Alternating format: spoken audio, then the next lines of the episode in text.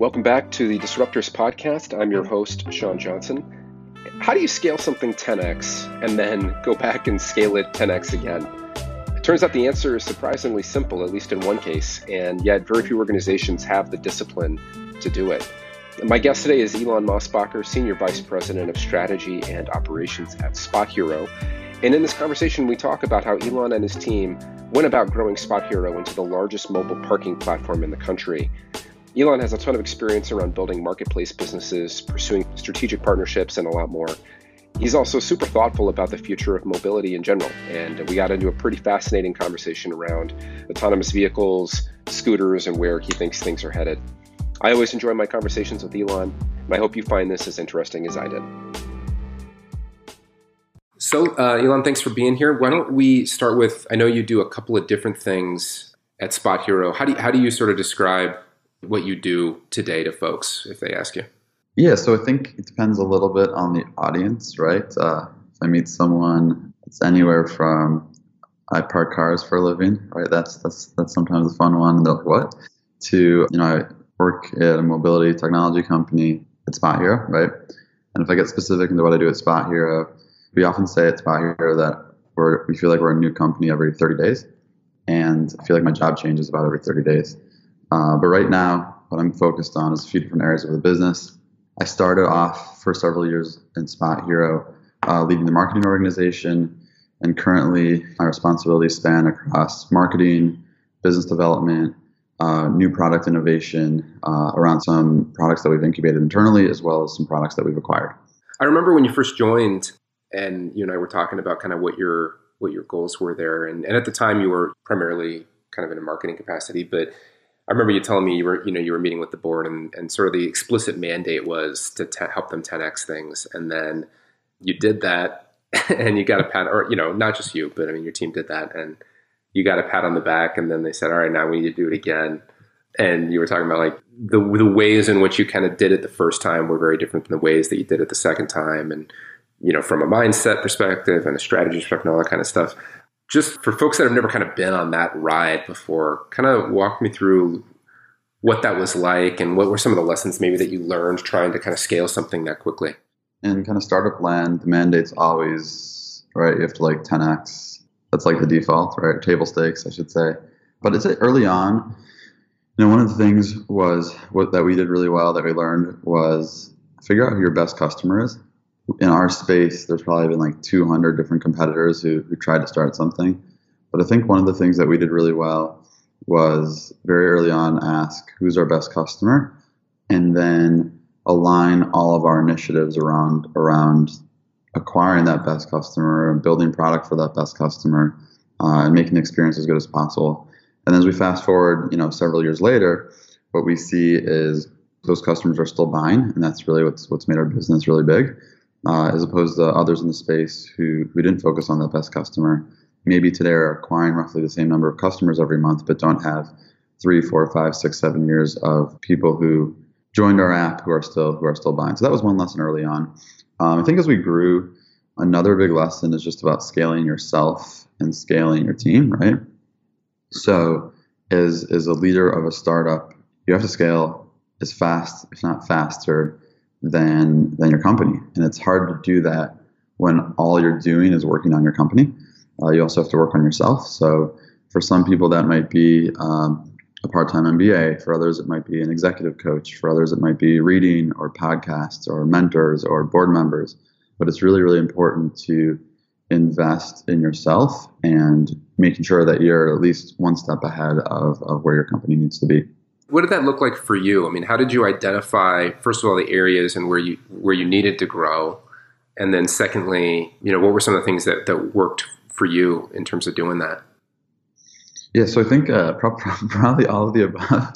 I had started an MBA part time just before joining SpotHero, so I focused a lot of that time on like how do I apply this class or this thing that I'm learning to a job here. So everything from how do we figure out who our best customers are to how do we lay out a business plan to uh, how do we choose to manage our team and recruit and hire i read a lot um, busy life so i'll go like a month or two or three without reading but then i'll read like three four five books in a weekend And then, you know, SpotHero's had the very good fortune of assembling a, a pretty remarkable board.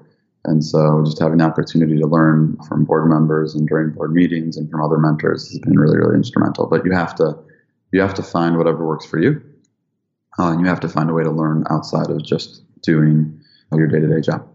Going back to the finding your best customers thing, it seems like that's a pretty common problem for startups in the sense that they, you know, they take in some money, they have this sort of mandate to grow really quickly. They end up putting a lot of that money into probably, you know, often it's like paid acquisition or whatever. And it either, either it takes them a little while to kind of figure out that those users aren't sticking around or they don't have, they're not measuring the right things. And so they're mistaking top line growth for kind of product market fit. And then, you know, it gets to a point where it sort of tips over and they realize, oops, we, we aren't keeping these people and we don't know how we don't even know who our best customers necessarily are how, how did you figure out who those best customers were and how did you did that happen quickly for you or you know were you were you already sort of at product market fit or was that something that you had to kind of stumble your way towards we actually have a really interesting case study there because we you know we've been doing this for a while now and along the way we acquired one of our competitors who uh, is not part of our Hero family but had a very different approach and so it's actually pretty interesting for us to look back at kind of how do we do things and how did they do things and what were some of the differences. But the way the way we really approached it is is by the time I joined SpotHero, we had you know a product that people use, drivers use to to find parking, and so we had like decent product market fit. But I asked Mark, our founder and CEO, kind of when I started, like, hey, who's our best customer? And actually asked everyone on the team, kind of, who do you think our best customer is? And no one really had a good answer. And so we went through a process of looking to see who are the best customers, like who's bought the most times, and actually interviewing them and and kind of learning from there. And then from there, we you know we built a survey. Uh, we sent out the survey. We did some statistical analysis, and what we found is a certain segment of customers who use us for a specific reason uh, were like 13x uh, more profitable than anyone else. And in fact, they were the only profitable segment at the time. And so from there, what we started to do is we built uh, the inventory or product that we that, that we sold around the needs of that customer. We built kind of the marketing channels that we chose around that best customer. Our sales and customer service really focused around that best customer. And what that allowed us to do is not necessarily acquire more customers, but it allowed us to acquire better customers who, you know, a year or two or three or four, or even five later are still buying from us. And referred to a case study earlier, right? One of the things that enabled us to do that is we were we had enough capital to to really focus there. But uh, one of our, our competitors we acquired last year, Parking Panda, was a bit more capital constrained, and so their approach, rather than getting the best customer who would buy forever, which sometimes was more expensive to acquire. Their approach was how do we find customers who are profitable on the first transaction? They actually did a really, really good job of building out product and inventory and kind of a whole whole company around acquiring a customer who is profitable in the first transaction, but maybe only buys once. When we both started these strategies at the time, we were roughly the same size, but fast forward a few years, SpotHero became much, much bigger and because of that repeat customer. But by coming together, now we kind of have the best of both worlds, right? We have the customers who are really, really sticky. Now we also have this really great channel of customers who kind of maybe only buy once, but they're profitable in the first transaction. So kind of having two different strategies worked out well for both of us in the long run. And from a marketing perspective, are you targeting those people in different ways with sort of different messages, or are you uh, using the same kind of messaging and you just realize that some of those people are going to look like this and some of these people are going to look like this? So the tricky thing there is is that the highest volume kind of bottom of the funnel channels that like most startups use like you know search actually acquire the worst customers right the, the trickiest channels uh, the most expensive channels the riskiest channels are the ones that acquire the best customers and so that was that was kind of like a challenge for us where we had to really figure out what to do. Um, but by having that insight of this is the best customer, we had the conviction then to spend on offline, more expensive, harder to measure type channels uh, earlier on uh, because we knew that's where we had to go to find the best customer. Uh, yeah, we still do a ton of SEO, we still do a ton of paid search and, and those types of things. but those customers for our business tend to bring in and folks who don't repeat as often. So when you find something out like that and you're bringing that to your board, for example, and I would imagine that some things like you know your your your TAM or whatever might look different, or some of the models that they might have been using and their projections might have been different, and you're saying, hey, um, we actually think our most profitable customers are this kind of sliver of the market, and acquiring them is going to be a lot more expensive.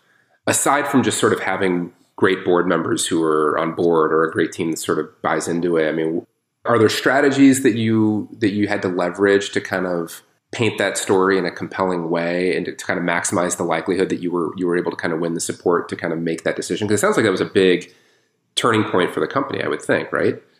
I think there's kind of been two periods of time where we went through that. One was kind of on the advertising side where like how do we invest in these more expensive channels and then the other was on the product side we actually developed a product called spot for business which really honed in on like a customized version of, of our product for, for really strong audience and really strong customer segment.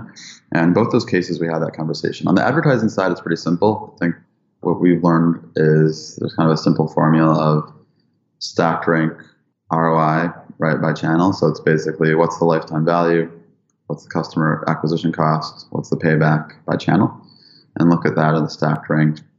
Say where where we can get the most efficiency. So where's the LTV to CAC ratio best, and where where we can get the most volume.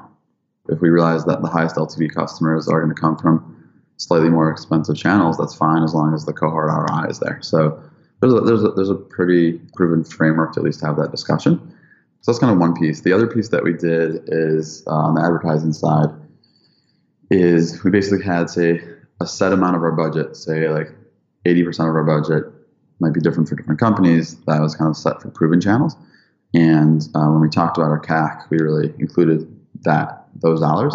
And then we had, you know, depending on the time uh, evolution business, say 10, 20% of our business that was really like test, we would just try new things. And some of those would be expensive, and some of those would not be that measurable, and some of those would be kind of crazy.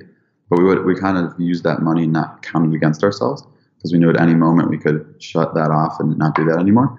Uh, but that's kind of the way like we budgeted at least uh, for for those types of initiatives. And then and then on the product side, when we said, you know, we want to make a major investment to improve the product for for our best customer. Uh, I mean, feedback from the board was like, uh, "Hey, why didn't you do this six months ago?" So that, that that that was a pretty easy sell. But I think the main lesson there, in terms of incubating a startup within a startup, or balancing the core business uh, or kind of the, the, the way you, you, make money with something with something smaller and newer. I think the best advice we got there and, and, and the thing that we really learned there was having a separate P&L. So really operating as two different entities. So your your core business or the thing that's really big has a P&L with this is your revenue, these are your expenses, these are the people dedicated to this project, uh, and then the small project to, has to have its own uh, with its own expectations around revenue growth and with its own dedicated team. Because if you are always looking at the trade off between a really big thing and a small thing, the ROI and the big thing in the short run is always going to be better than the ROI and the small thing or the new thing uh, in the short run. And so, like bifurcating those two projects and not looking at them as trade offs, but looking at them as like two things that are happening in parallel was definitely a big lesson. And the thing that we've done is help us set ourselves up for success when when trying new things.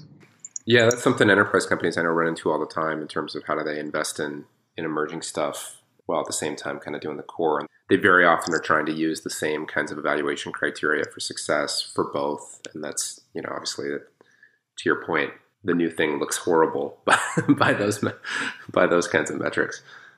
You've talked before about the need to kind of avoid copying kind of what other people do. So especially in, in the marketing community or like in the, the growth hacky community, there's a lot of content out there around tactics and do this specific thing and you know X, Y, and Z will happen. And I know you're not you feel like that's probably some misguided it's a misguided approach. Talk talk a little bit about that. I would say like the main thought there is like start with why, right? it's perfectly acceptable and in fact expected to learn from others and look at analogs and look at who's done it before and figure out hey what have they done that could work for us the, the mistake that companies make is is copying tactics without really really thinking about the strategy behind it. Um, so, for example, you know, we often look at analogs of companies that are in mobility or that are further along in their journey and look at some of the tactics and try to evaluate like, does this tactic fit within our strategy or not? Uh, and that's and that's okay. But oftentimes, I've seen companies whose strategy is like just copy the competitor. And if if you're not in a leadership position uh, and you're trying to catch up, just copying what the leader does isn't going to help you very much. One kind of example that that I recall over the years is at one point, you know, we're targeting drivers. So at one point, we had uh, hired some folks to to stand at the exit to one of the highways in Chicago coming into the city with like a big sign. Called sign flippers, and just say like "You spot here," right, with a promo code. And a few days later, uh, one of my friends who led marketing for a different startup that was focused on a totally different vertical was like, "Hey, my CEO just called me, and he he, he was asking why we don't do sign flippers too." right. So it's like well, we're, we're targeting drivers, right? Like they're they're a few minutes away from parking, and we want to remind them. And this is a great tactic given given our our, our audience and our strategy. But like you're that's not your target audience, and it doesn't align with your brand, and and and so why would you copy that? So there's there's definitely this assumption where it's like if it's working for someone else, it should work for us too. You know, one other example that we felt in like you know 2015, 2016 um, there was all these like on-demand apps for everything. On demand like in our space there was like on-demand valets but there was like on-demand for food and all these apps popping up uh, and they're all just spending a ridiculous amount of money on facebook app installs. And the cost of a facebook app install is crazy. And so know we had all sorts of people saying hey everyone else is doing facebook app installs you should too and we kept trying it and it kept not working and, and at a certain point we just stopped um, and fast forward a year, two or three, and a lot of those companies are, are, are out of business. And so just really understanding what you're trying to achieve, what the strategy is, and then aligning the tactics to to what you're trying to do is important. Differentiate between learning from others and copying others, um, and really understanding the why is very very critical. Yeah, and it seems like um, having an open mind about not just of um, hey, I saw this channel works, and so we want to use it, but also sort of checking your assumptions at the door, like when you're talking about like outdoor or obviously like the sign flippers or whatever, not assuming that those are bad channels and kind of dismissing them out of hand, but kind of having an open mind about them would also be pretty important. Yeah, exactly. It's it's have a have a level of curiosity and desire to learn and, and open mindedness, but don't don't assume that anyone else knows what they're doing, right? And don't, don't assume that someone else's tactic is is the right tactic for you and it's, it's great to learn and, and kind of merge those ideas into your own business. But I think sometimes people assume too often that others know what they're doing when they're not, and others assume that just copying the tactic will work for them when their strategy is totally different. For folks that are, you know, that when they do have a mandate to scale really aggressively, it, it does seem like one of the, at least the perceived advantages of Facebook, Google, et cetera, is how quickly you can theoretically scale before you kind of saturate a channel. And at a minimum, it seems like some of these other channels, it's more difficult, I would imagine, to scale those. How does that fit into the mandate to kind of to 10x something? Are those channels able to get you all the way there, or are you having to? Do you still have to kind of supplement with some of the more common channels to try to kind of make up the deficit that, um, or, or, or sort of hit your growth objectives? I think it depends on like what kind of business you run, right? There's there's really successful businesses that spend almost nothing on marketing and grow through their product and grow via word of mouth, and and there's other businesses that rely entirely on one channel, right? So so it depends. You know, one of one of my colleagues here a, few years back when we were kind of in this crazy growth phase, we were trying to decide like should we spend this money or not on this test. He's like, look, uh, if we don't spend, we lose. If we do spend, we might lose, right? So like when you when you really distill it down, you're like, if our mission is grow really fast and we sit on our hands, then we're not going to grow really fast. So that's that's kind of how I think about it. In terms of channel, it really depends on your business. What you see in most businesses, uh, certainly marketplace businesses, is there's like one or two primary channels, and maybe that's Google or Facebook, right? And that's why those companies are so valuable and so big because lots of people spend money there. But other companies that have different channels, right? And you've you've you're familiar with with all the various growth hacking legends and, and all the stories there. of companies who've done refer friend or conversion rate optimization or various other hacks. So, so those can work really well. But usually there's not like one silver bullet. Usually it's like one or two or three primary channels and then a whole bunch of other tests and optimizations and, and things that work for a day, a week, a month, a year, and then and then kind of go away. Um, and our business is a little different too because we're a marketplace business and we're also based around geographies. And so on the marketplace side, sometimes your advertising to acquire consumers is less so focused on the on, on the volume of consumers and the profitability of those consumers, but it's actually about filling the the merchant or the supply side of the business. And so kind of the more customers you get, the more inventory you can get. So sometimes there's that dynamic. And then sometimes if you're starting a new vertical or a new geography for your marketplace business, again, you kind of want to seed that market and, and acquire a bunch of customers unprofitably initially to grow. So like if you recall, like when Lyft and Uber started a new city, they'd like pay drivers like a, a minimum amount uh, until they got a, enough demand that they didn't have to do that anymore. Um, so there's all sorts of tactics like that as well. Yeah, let's talk a little bit about marketplaces. I know that's a particularly um, kind of challenging model for a lot of people. You know, t- you talk about the chicken and egg problem and all that kind of stuff. I mean, what what are some of the other lessons that you've learned trying to kind of build out two sides of a marketplace? You know, kind of at the same time. If you were to do it from scratch again, what what lessons would you sort of take with you?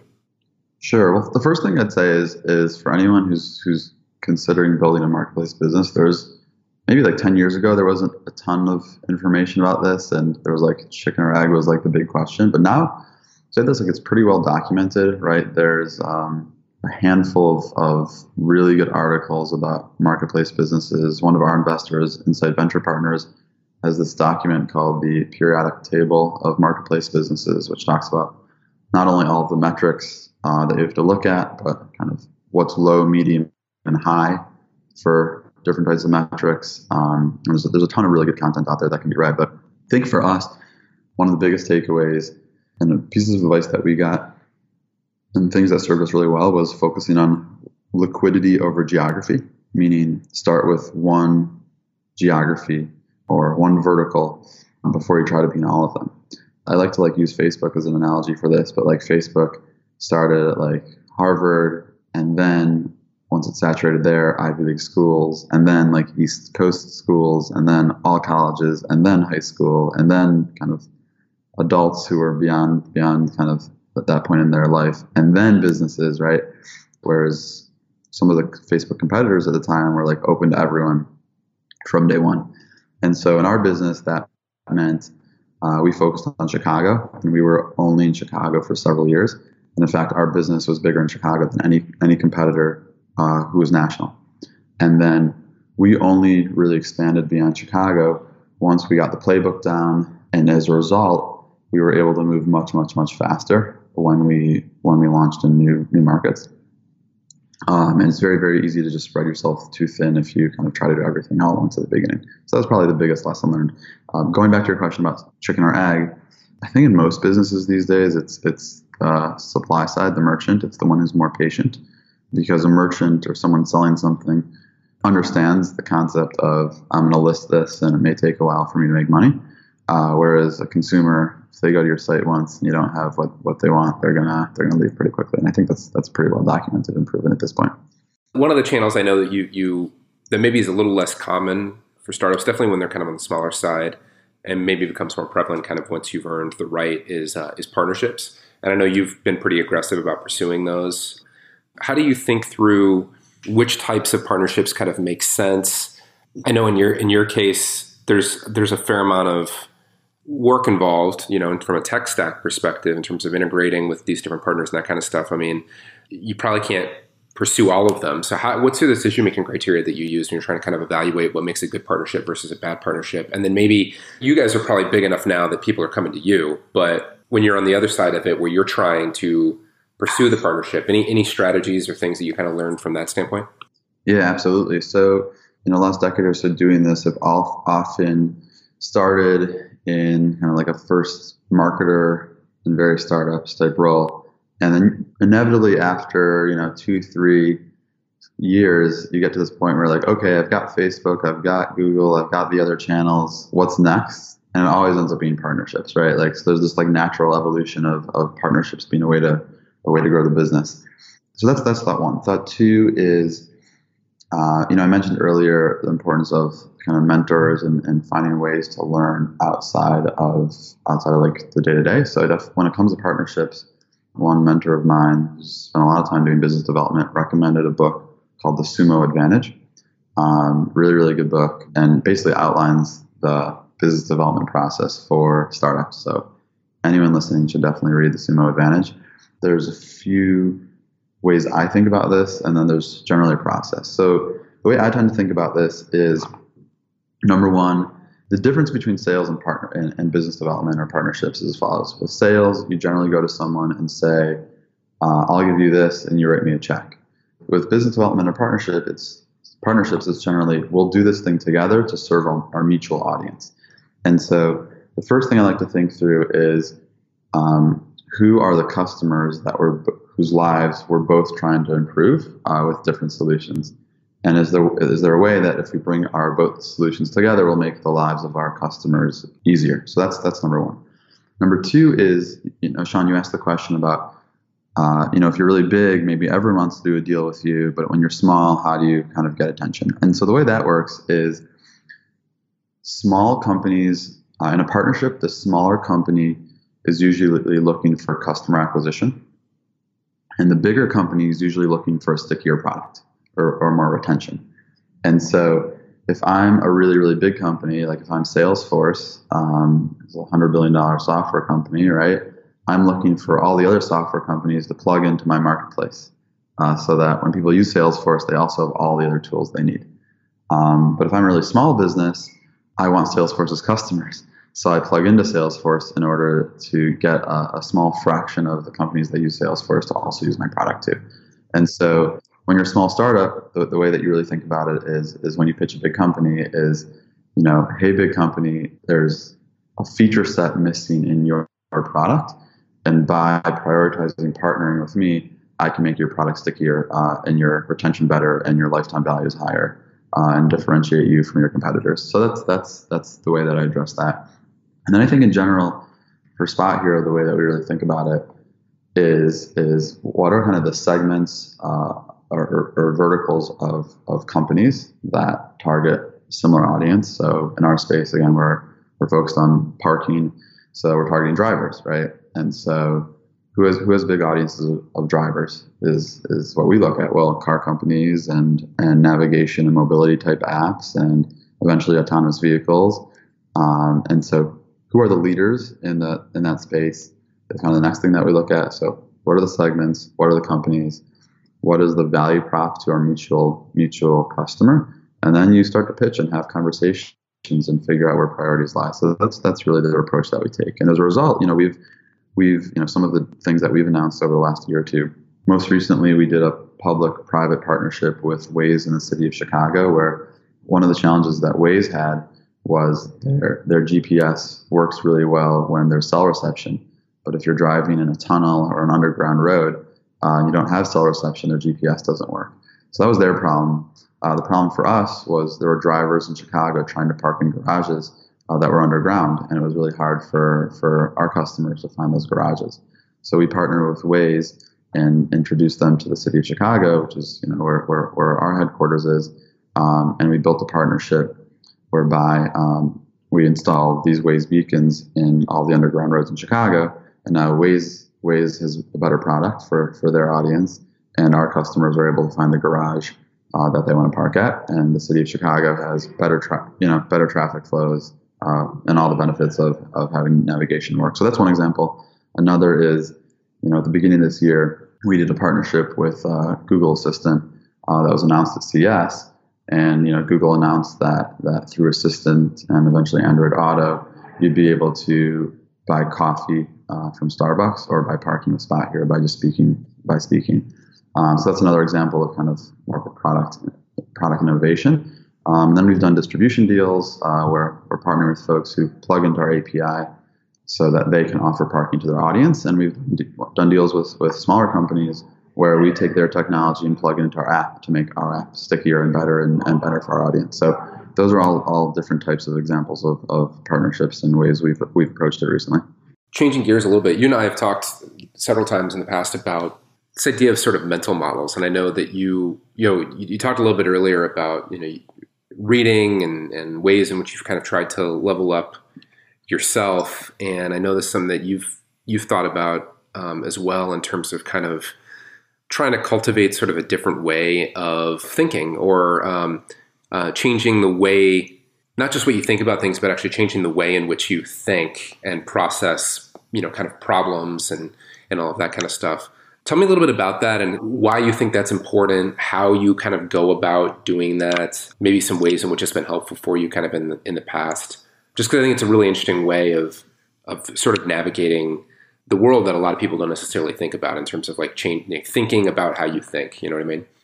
There's a lot of frameworks that I like to use, and I kind of it evolves over time and depends on the situation. But I'll give maybe one example of a framework for my own personal decision making, one for like team decision making, and one for like kind of like more company wide context. For when I think about how I behave and act and the decisions I make day to day, uh, one of the questions that I like to ask myself uh, and ask my team, and I get asked, is you know what would the Elan do in five years, or what would the Elan in five years do? I should say.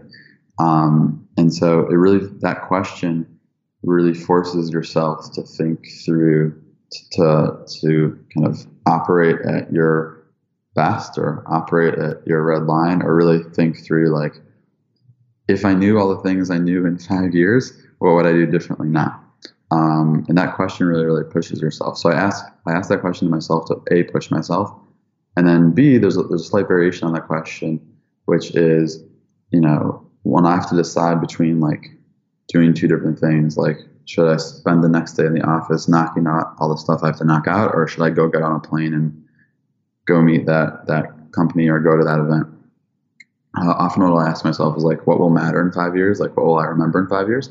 Am I going to remember being at that event, meeting that person, closing that deal, or am, I going to remember like that I was at inbox zero today? Uh, and so that's that's like a, two variations of a question I use on a personal level. In terms of in terms of like team decisions, oftentimes when we're deciding like our strategy or like where should we focus, the framework that we use there is we we try to think in extremes. So, like on one hand, do we shut this project down? On the other hand, do we have every single person in the company uh, focus on this project, right? On one hand, uh, do we have like uh, you know do we allocate no resources? On the other hand, we you know what would it take to hire the best person in the world to go do this? And so try to really like push the boundaries and think in extremes, and then usually you end up like somewhere in the middle. Um, but by by kind of pushing the boundaries initially, you tend to get comfortable with with some sort of decision in the middle. So that's that's often how I think about uh, like strategy and where where we want to spend our time. And then on a company level, you know, one of my favorite frameworks that I use a lot here is is actually based on a book called Predictable Success. There's there's like two things that happen. One one one is like once you've done this a few times, you start to see like patterns, right, and like the evolution of a startup, um, and you're like, oh yeah, it's like always this way. Uh, but people who are newer don't necessarily see that.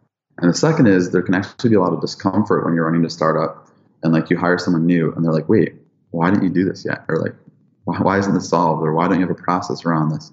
Predictable success is, is a framework that talks about the evolution of a startup. And I'll, I'll share a little bit and, and, talk about how I use it. So like when, imagine like an arch, right? Like a rainbow and kind of at the bottom, uh, there's like early survival. And so, Sean, you you work a lot with companies who are kind of in that mode of trying to get off the ground and figuring out product market fit. And like a lot of those companies don't work out; they fail. But some of them, some of them succeed. And when they do, then all of mine succeed. oh yeah, all of yours, all of yours, exactly. Well, well, because phase two is is is called fun and fun is when they get funding right and so so you're you're in that business and, and you'll fund companies and when, when they get funded, it's fun, right? They have some money in the bank. They maybe get a salary. They're in the press. Uh, their friends are like, oh, maybe you're not as crazy as we thought. Uh, you hire a few people. you you get an award. You know, all, the, all that fun stuff uh, that comes with getting funding or actually like getting paid by a customer. And that phase, like, you know, you have a handful of people and everything's great and, and, and life is good. Um, and that's maybe like, you know, when you're like a kid, right? Like things are easy. But then, uh, kind of as, as you work your way up the rainbow, at the top of the rainbow is this thing called predictable success. And that's where, like, you set a goal and you hit it, and you set a goal and you hit it, and you can think about some of the world class companies today that, that are probably there. But there's this phase, and then on the other side of the rainbow, there's like, this is hard to do via podcast and audio, but on the other side of the rainbow, there's like all the way down from predictable success through like bankruptcy, right? And you can imagine what that looks like. But I don't want, I don't want to focus there today because it's not as relevant for startups, but uh, and disruption. But but there's this middle stage between fun and predictable success called called whitewater. And whitewater, imagine like you're rafting, right? And you kind of like hit these hit these rapids or you hit bumps in the road, and like things get a little hard, right? And in life, maybe that's like your teenage years, are like where you're like struggling with like who you are and what the world looks like. So startups have that too. And in Whitewater, you know, you start to get big enough that uh, the people you had really early on, who who were worked really hard and learned fast, but maybe hadn't done it before, aren't necessarily like the right people anymore to lead a team. Sometimes they are, but often they aren't. Uh, the process that you built for like communication when you had two people or five people or ten people doesn't work for when you have 100 people or 200 people. Uh, and sometimes the technology that you built when you had a few customers uh, doesn't work anymore when you have millions of customers. And so Whitewater is really about you know getting the right people, getting the right process, getting the right technology in place so that you can get pre- predictable success and operate like a world class business. And the reason I like that framework so much is because uh, primarily because of a it provides context and like you're like oh yeah this is the way the world is supposed to be and b it's a really good tool for communicating to your employees and your team about like what the world's supposed to feel like. Because when you start to hit whitewater everyone's like wait it's not as fun as it used to be or i don't get to spend as much time as, as with the ceo anymore or i don't know everything that's going on or why'd you hire this experienced person to be my boss? Right? Um, and those are all like real pain points that can kind of kill a culture um, but if but if you're really transparent and, and and didactic and communicate with your team about you know and you're self-aware about where you are on the journey, and, and people have that context, then they can really appreciate where we're at and, and the problems that we have to solve. That's number one. And number two is when you have new folks start, you know, oftentimes they'll, and I'm sure Sean, you've had this too. They'll be like, wait, why? Why isn't this process in place? Why is this a mess? Or why is that a mess? Right? They kind of see under the hood, and you can be like, that's why I hired you, right? Like, uh, if if I had optimized my process for communicating with 200 people when we were two people, I would have never earned the right to be here. I would have never gotten through early survival and fun into predictable into kind of this whitewater phrase. But I've hired you to build the process to get us from whitewater into predictable success. So in any case, uh, I highly recommend that book, um, and that's that's one of the frameworks that we use in terms of providing context to the company on, on where we stand as a business.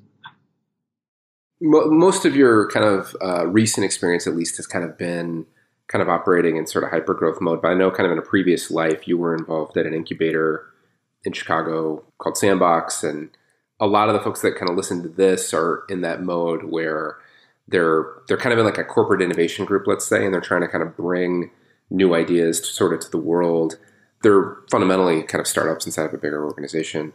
Based on kind of what you've seen, I, either at SpotHero or kind of in, in your previous life, or any advice that you would give folks to kind of increase their chances of success there? So if you're kind of in this innovation mode, so so when I spent time at Sandbox, you know, very grateful for the time I spent there, and I met a lot of really good people, and it was really a, a neat place at the time because it was this combination of like on the same floor there were like people in venture capital and these entrepreneurs and residents starting businesses and kind of and then and people like running the businesses. So it was this really neat mix, and it was a really great opportunity to learn. I think I think one of the, the lessons or takeaways though is that it's really hard to do when you're first getting a company off the ground. It's really really hard to do a lot of things well. So you kind of have to like pick one, and then it's really really hard to you know in a startup you have to you live and die by like speed and momentum and traction uh, and change and testing and all these things are really the antithesis of a big company where it's like you want to be slow and careful and not make a mistake and not lose your job and not mess up and not upset your customer, not ruin your reputation. Um, so they're really they're really often at odds, and so it's it's it's tough, right? And I, I mentioned earlier in the podcast, I think one of the ways that we do it at SpotHero is is we're very intentional about what's like the core business, what's like the big piece of the business we don't want to mess up, and then where are we truly innovating and, and kind of putting a wall between those two different P&Ls, different teams, different goals, different evaluation criteria uh, to make sure that we're not saying, hey, uh, the ROI is higher on this really big thing, so therefore we're not going to do your small thing. Or we look at things annually for the big thing, and so uh, we're not going to give you feedback until next year on the small thing, right? Like when it comes to speed, evaluation criteria, et cetera, uh, that's where things can really break down. Um, so th- those are a few thoughts on that topic. Obviously, at SpotHero, you've sort of elevated your thinking or kind of broadened your thinking. You, you, you know, it was it was about um, helping people find parking. You've executed on that really well, and I know a lot of your thinking these days is kind of almost about you're having to kind of think into the future and to kind of project. And and as a result of that, I mean, you, have started to look into th- uh, what the future of mobility might look like, and um, how do changes in potential transportation impact a business like yours, all of that kind of stuff. As you've been thinking about that, where have you sort of kind of come down, sort of at, at, at this at the super high level about what what you think the future of, of sort of transportation looks like, and then second question, kind of coming out of that is is fundamentally you're, you're, you're sort of making a, a, a guess and that's uh, on the on the future and that can be kind of tough. So how do you make decisions at a strategic level inside of a company where the future is super super fuzzy? And how do you how do you place bets when um, it really can be sort of anybody's guess which way something's going to go. I don't know that i have a great answer i to, to either of those but i can talk through kind of my thought process. So we're a really interesting time for transportation right? If you think about the in like the tech world at least, the 2000s uh, were definitely about like the web and SaaS and user generated content and social networks, right? And then like the last, say like this decade has been very much focused on mobile and you know, long we talk about blockchain and, and, and, technologies like that, but let's let's focus on mobile. Uh, I think that there's going to be a pretty massive revolution in you know, the next decade or so uh, around transportation and you hear it in the news in terms of scooters and autonomous vehicles and smart cities and there's like all these buzzwords um, but there's a lot a lot a lot is gonna is gonna change there um, and so you know when spot started we this was kind of at the beginning of the like mobile revolution right and we're like wait why do i have to drive downtown and circle around the block and not know where to park and not know how much it's going to cost and have to pay cash and all these like things that felt very um, very outdated for for like mobile world, right?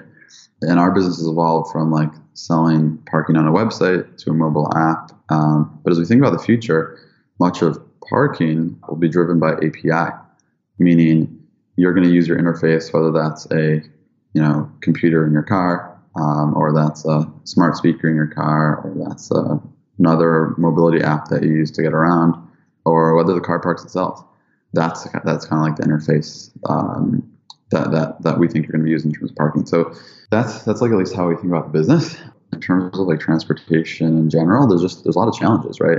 There are challenges around like cities are getting denser, um, and if you look at any any data around like uh, population and urbanization, right? Like cities are going to be way more dense in the future than they are now. Um, if you look at traffic, even over the last few years, there's a lot of doc- studies that, that rideshare. I know, Sean, you and I live uh, kind of roughly the same region of, of north of the city. I mean, commute to roughly the same region of the city, but like I don't know if you've experienced it, but like traffic's gotten way worse over the last few years, um, and and that's very much documented around rideshare, right? And there's so many cars now that are, you know, driving and stopping and driving and stopping and driving and stopping that it can take, you know, commutes are like 10, 15, 20, 30 minutes longer in some cases than they used to be. Um, so that's like another major challenge. And then I think another challenge is like is that just consumer expectations have changed, right?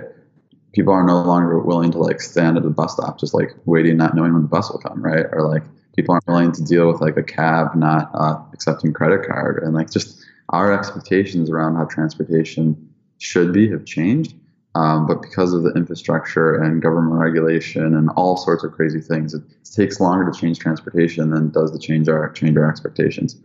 Um, so are a few few thoughts about challenges. In terms of the future, I have a few thoughts there. So one is that a lot of the information that consumers or people get it from the media, right? You have to keep in mind that like the business the media is in, and just because some it's something is said in the press uh, doesn't necessarily mean like that's for sure going to happen, right? And so, like in our space, like an example, when when people started to talk about autonomous vehicles, the headlines were like "parking's dead" because autonomous vehicles will be here next year. It's like a few years ago, um, and we're like, wait, uh, a autonomous vehicles aren't going to be here next year. It's going to take some time, uh, and b are the autonomous vehicles going to be in perpetual motion, driving around the streets 24 hours a day, seven days a week. No, right? That's going to cause more traffic, right? And more congestion. And the biggest kind of uh, cost associated with autonomous vehicles will be them being on the road and the wear and tear. So that doesn't make any sense. And then the headlines became, you know, oh, autonomous vehicles, I'll, I'll take my autonomous vehicle to work and then it'll just drive back to you know my my personal garage in the suburbs, right? So then then traffic gets even worse because then instead of there being one leg back and forth every day, there's two legs back and forth every day, right? And so that was kind of what the press was saying.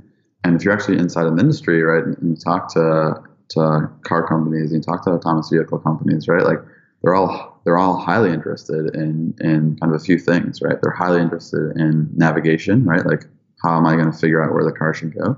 They're interested in in like entertainment, like when someone's in the car, whether they're driving the car or the car is driving itself. How am I going to be entertained during that period of time? And then like, where's the car going to park, and where is it going to get charged, and where is the fleet going to get you know cleaned and taken care of? So th- those are some of the interesting things that that that you know we think about. And then there's also like going back to like traffic, right? Rideshare whether it's like Uber, Lyft, or Via, or, or others, uh, has become so popular and so cheap that it's actually not pulling that many people away from driving. It's but it's pulling a lot of people away from public transit, right? Why take the subway in New York, which is like hot and crowded, if for like an extra dollar you can you can be in a Via, uh, for example. And so you know, recently Waze Carpool, for example, uh, announced that they were expanding nationally. And kind of their thesis is like that the cost to improve the infrastructure to accommodate all the people and cars uh, to, to fix traffic is like insane. But what if you just rode to work with your neighbor or someone in your community? And we had people share cars when they were going from work to, to, to home and back and forth. And so I think you're going to see a lot more innovation um, there around how do we get smarter about getting around. Uh, and whether that's on a scooter or in a car or an autonomous vehicle to be determined. Um, but those are some of the challenges that, that people are thinking about and trying to solve.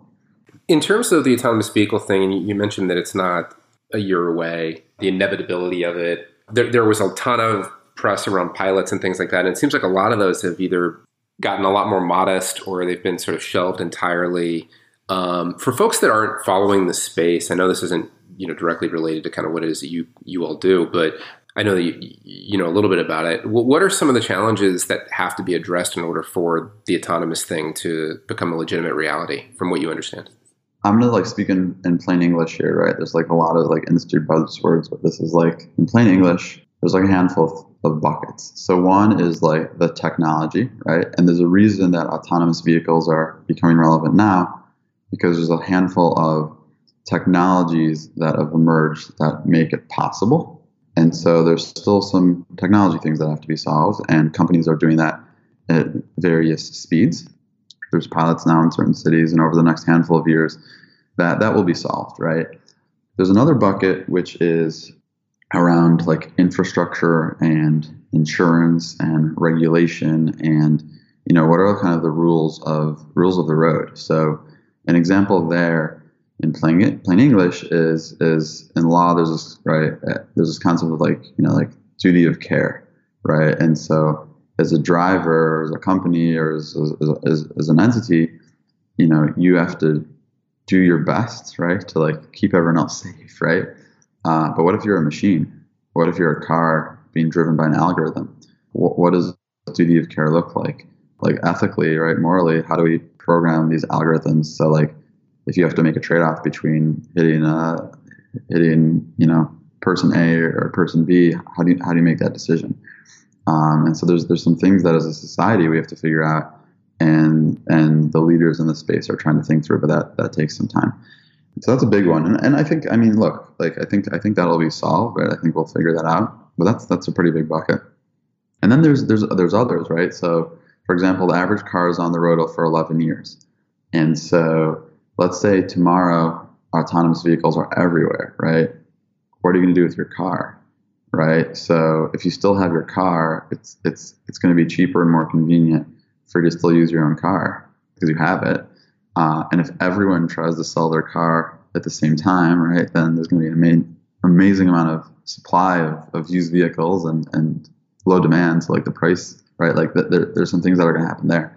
So there's there's just like a natural evolution that that's going to take time you know, there's all sorts of use cases where where autonomous vehicles make a ton of sense, um, and then there's some where where it doesn't, and it's going to be tough to figure out. Like, so if you're a senior citizen, part of like a retirement community in uh, in maybe like a suburb of Arizona, where there's not like crazy things happening on the road, and, and maybe you can't drive, autonomous vehicles are amazing um, because you can't get around that easily otherwise, and, and the risks are relatively low. Um, but what happens when it's when there's uh, three feet of snow in Chicago, um, or here in New York City, or you're in these places where where there's like real world challenges that are pretty complex. So those are some of the things that, that people think about technology, kind of the, the regulation, insurance, consumer expectations, and then just like the reality of the ground of there's differences between a pilot and like doing things really well scale everywhere. And that's why that's why it's going to take some time. There'll be pilots soon. There are pilots now the other example I like to kind of give is like with like mobile, right? Like you buy a new phone roughly like every two years. So like, and soft, you can push code like every day, every couple weeks. But when it comes to cars, just the, the, the life cycle, the amount of time I think it's going to take to to proliferate and, and be kind of an every everyday thing is, is, is going to take some time. What about the uh, what about the scooter stuff? I mean, you mentioned kind of urbanization and kind of how cities are going to get a lot more dense. Bike sharing, scooter sharing, it, it seems reasonable that that uh, they're going at least going to try to kind of make that more common. Do those compete with like ride sharing kind of things, or do those, or do they, or, or with you know like the Ubers and the Lyfts of the world, or do they compete with walking, or do those fit into how you all are thinking strategically about kind of the future of mobility? You know, on a personal level, right? Like I, in the last week, I've been on a plane, I've been on in a car, I've been on the train I've used rideshare. Uh, city in Chicago, there's no scooters yet, but I've used, I've tried them out in other cities. And so I think that that like what we're entering is really just like a multimodal world where um, transportation is really not so good right now, right? Like traffic is bad, getting from place A to B is is, is bad, right? Like it's a pretty quality of life for people who have to get to and from places a lot is is is, is worse than people who can who don't have to do that, right? And so I think having more options of ways to get from place A to place B is really like a good thing for, for the world. In terms of how you know how people use it and how it competes, right? There, there's there's some you know data that's been published by some of like the rideshare companies and some of the scooter companies around that. There's a few really good articles, and it seems like you know everyone kind of has their niche, right? If you're 50 miles out of the city uh, you're probably going to want to take like the, the, the commuter train in. And if you're if you know 10 miles out of the city, you're, you're probably going to want to drive. And if you're if, you know a neighborhood or two or three out of downtown, you're probably going to want to uh, do rideshare. If you're going, you know, half a mile to a mile, like, scooters are really interesting, right? They're not going to take me 50 miles away, um, but they might give me five more minutes in the office every day if I have to uh, if I can get from my office to the train faster. So I think I think there's a place for all of them. Do they compete with rideshare? And uh, I'm not in the rideshare business. I, I assume there's there's some, which is why uh, the big rideshare companies have gotten into that business too. Um, does it compete with walking? Yeah, probably. Um, so does that mean people are going to be less healthy because they're they're walking less often? That that might be another problem that emerges. I don't know. But in general, I'm a fan of, of, of more options and making it easier easier for people to get around cities. Uh, where it ultimately lands, I don't know. Thank you so much. I really appreciate you taking the time. This was really, really helpful. For folks that are wanting to maybe learn more about either SpotHero or maybe about um, about yourself, uh, where, where should I send them? Sure. Uh, actually, probably the easiest way is you could email me, E-L-A-N at spothero.com, uh, or on Twitter, it's my last name, M-O-S-B-A-C-H-E-R uh, is my Twitter handle. So those are two good ways to find me. Uh, but Sean, really appreciate you having me on the show. Always great to chat, and uh, thanks for uh, letting me do my first ever uh, podcast here. So great to be here. You did great.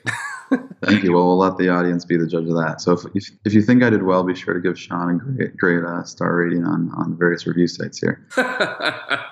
nice nice plug. All right, man. Well, thanks for doing this. I really appreciate it. My pleasure. My guest today was Elan Mosbacher from SpotHero. For show notes and to check out our other podcast episodes, visit digintent.com slash podcast.